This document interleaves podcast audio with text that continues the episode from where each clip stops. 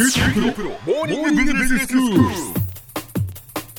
日の講師は久留米大学の塚崎君吉先生です。よろしくお願いします、はい、よろしくお願いします。えー先生は昨年末に一番わかりやすい日本経済入門という本を出版なさいました、えー今日はその中からどういうお話でしょうか？今日はですね、景気が良くなったり悪くなったりするのはどうしてかっていう話です。はい。経済学の教科書を読むと、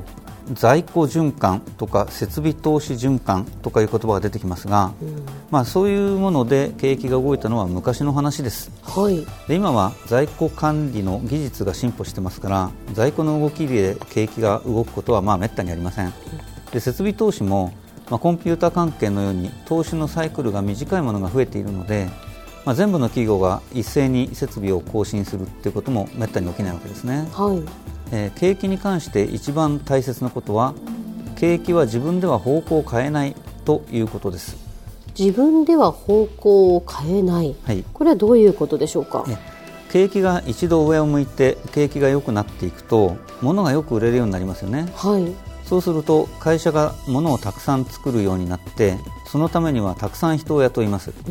そうすると今まで失業してた人が給料をもらうので元失業者がもらった給料で買い物をするわけですね。でこうしてどんどん物が売れるようになっていくわけです。会社がもっと物を作ろうぜっていうことで新しく工場を建てたりすれば鉄やセメントやあ設備機械も売れるようになるわけですね。はい。で銀行もですね工場を建てるお金貸してって言われた時に景気がいい時はどこの会社も黒字ですから銀行も黒字の会社には喜んでお金貸しますよね、うん。だからまあそうやって景気がいい時っていうのははい。どんどん景気はまあ良くなっていくっていうことですよね。そうですね、ええ。まあ、もちろん反対に景気が悪くなっていく時はあ同じ理屈でどんどん景気悪くなっていくわけですよね、ええじゃあ先生その景気がいい時から、はい。その景気が悪くなるっていう、はい。その方向が変わることがありますけど、ええ。それはどういうふうなことで変わるんですか？え。まあ、一つは政府・日銀が景気の方向を変える場合ですね、はい。で景気がどんどん悪くなっていくときには失業者が増えていくので政府と日銀が頑張って景気を良くしようと頑張るわけですね、うん。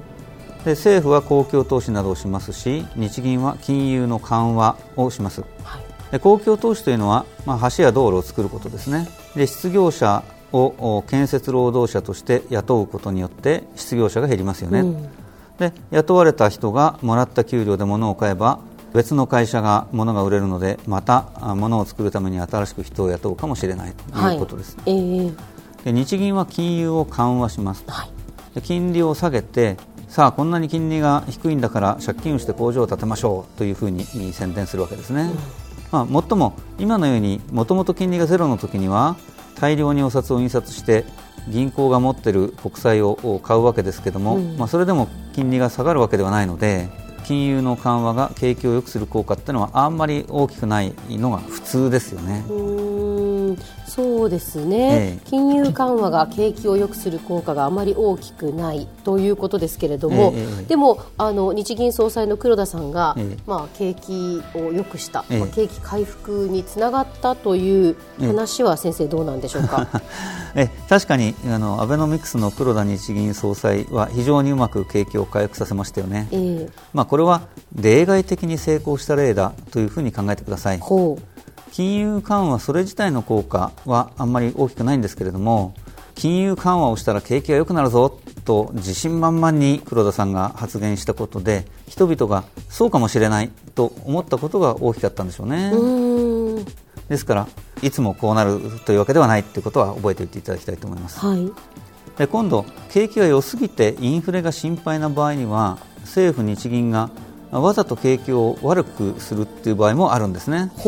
まあ、インフレを抑え込む必要があるわけですけどもただ、バブルが崩壊してから一度もそういうことは起きてませんし、うん。今後も当分ありそうもないですから今日はこんな話はやめておきましょうね。はい。政府・日銀が景気の方向を変えなくても海外からの影響で輸出が増えたり減ったりして日本の景気が方向を変える場合もあります、うんまあ、リーマンショックで輸出がものすごく減って日本の景気がものすごく悪くなったっていうのを覚えている人は多いでしょ？そうですね、ええ。リーマンショックでやはり日本の景気って急に悪くなりましたよね。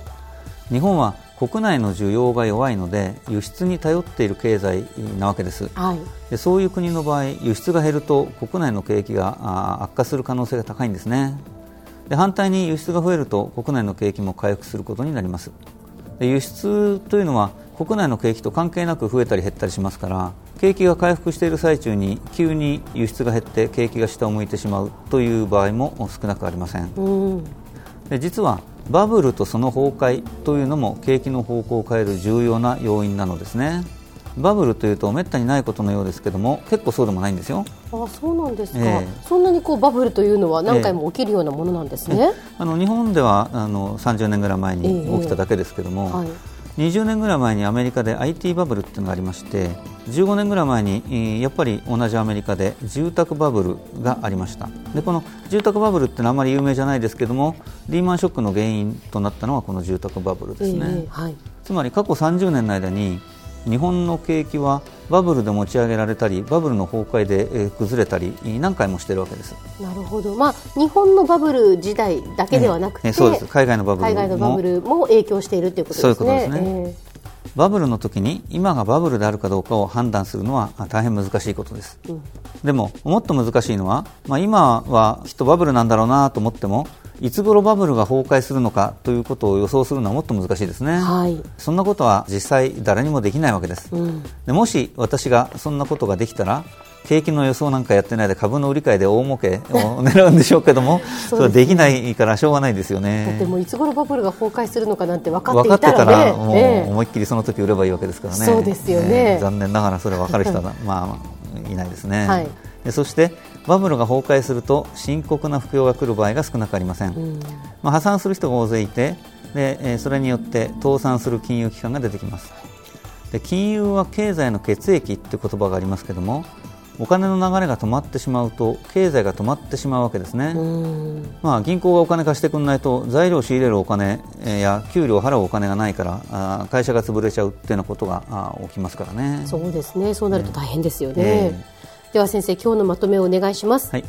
景気は自分では方向を変えません。政府や日銀が景気の方向を変える場合もありますし海外経済の動きから日本の輸出が増減して国内の景気が方向を変える場合もあります。バブルとその崩壊が景気に大きな影響を与える場合もあるので、えー、注意が必要です。今日の講師は久留米大学の塚崎公義先生でした。どうもありがとうございました。はいありがとうございました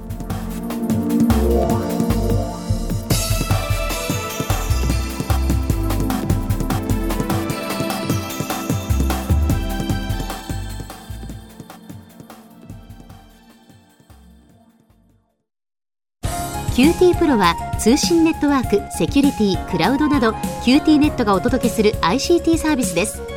九州中に展開した光ファイバー網を基盤に一番身近なビジネスパートナーとして九州の企業自治体の皆様をサポートします。